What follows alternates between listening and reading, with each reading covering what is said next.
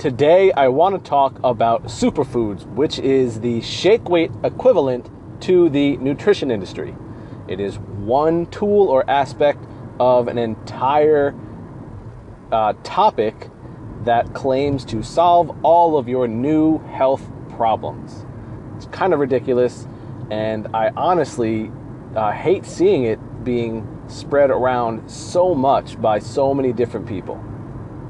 I understand the marketing reason for the term is supposed to try and incite people or excite people more or less to uh, start eating their fruits and vegetables, and specific, specifically these certain fruits and vegetables that have magical ingredients or magical nutrients in them.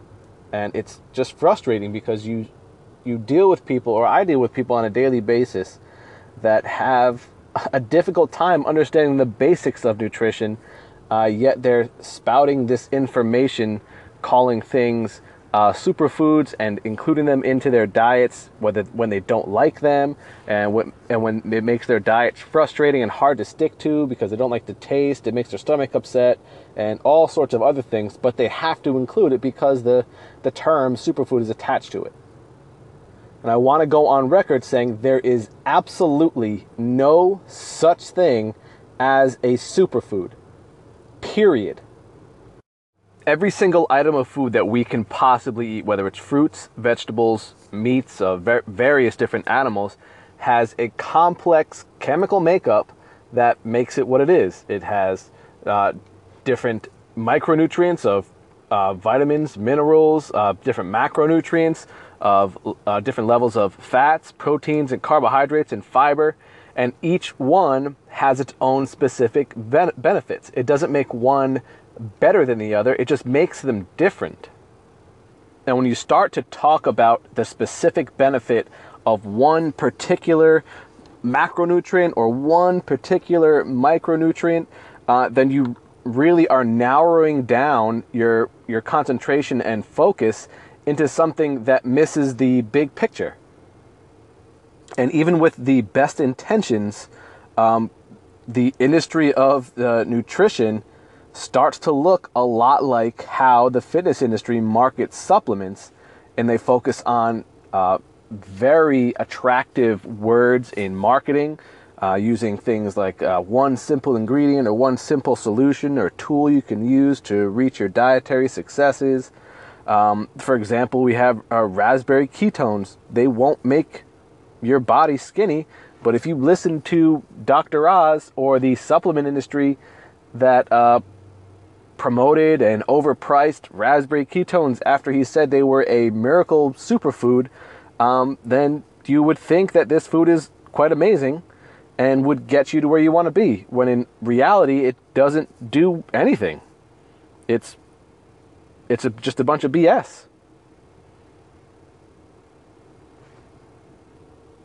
Think of it this way if you're trying to restore an old, fragile building back to its original glory or make it better than it was when it was first built, um, then is your primary focus going to be on using a better hammer or creating a stable foundation for the building to rest on? You're probably going to choose the stable foundation. It doesn't really matter if the hammer you have is uh, two years old or a previous generation hammer, it doesn't doesn't make a difference. You're going to want to choose the option that gives you the most impact, the best benefit, the the most stability for longer term success. And I get it if you're a nutritionist or a registered dietitian who has the best intentions of getting people better, uh, using fruits and vegetables that have higher quality nutrients in them um, and use the term superfood, I understand where you're coming from. But you also have to understand that the other side of the industry um, is not doing that same thing you are, and the general population does not know how to distinguish uh, your good hearted uh, marketing versus their negative gimmicky marketing. Especially when you use the exact same marketing terminology as them. How is the how is somebody who has no idea what you're talking about with nutrition going to understand that you are the better option trying to help them versus somebody trying just to sell them a product? we need to be better. That's all today for Superfoods. I hope you enjoyed this small discussion and uh, it hope it uh, opened up your eyes a little bit into some of the marketing terminology that you should uh, more or less not pay attention to when looking to create a better diet or help your clients create a better diet with catchy nutrition terminology. Same as always, let me know what you think. I am more than happy to field any questions or concerns you might have. I hope you like what we have going on here, keeping things short. Uh, please subscribe to us on iTunes or whatever service you use to listen to podcasts. This is Fitly Radio, and I'll talk to you guys soon.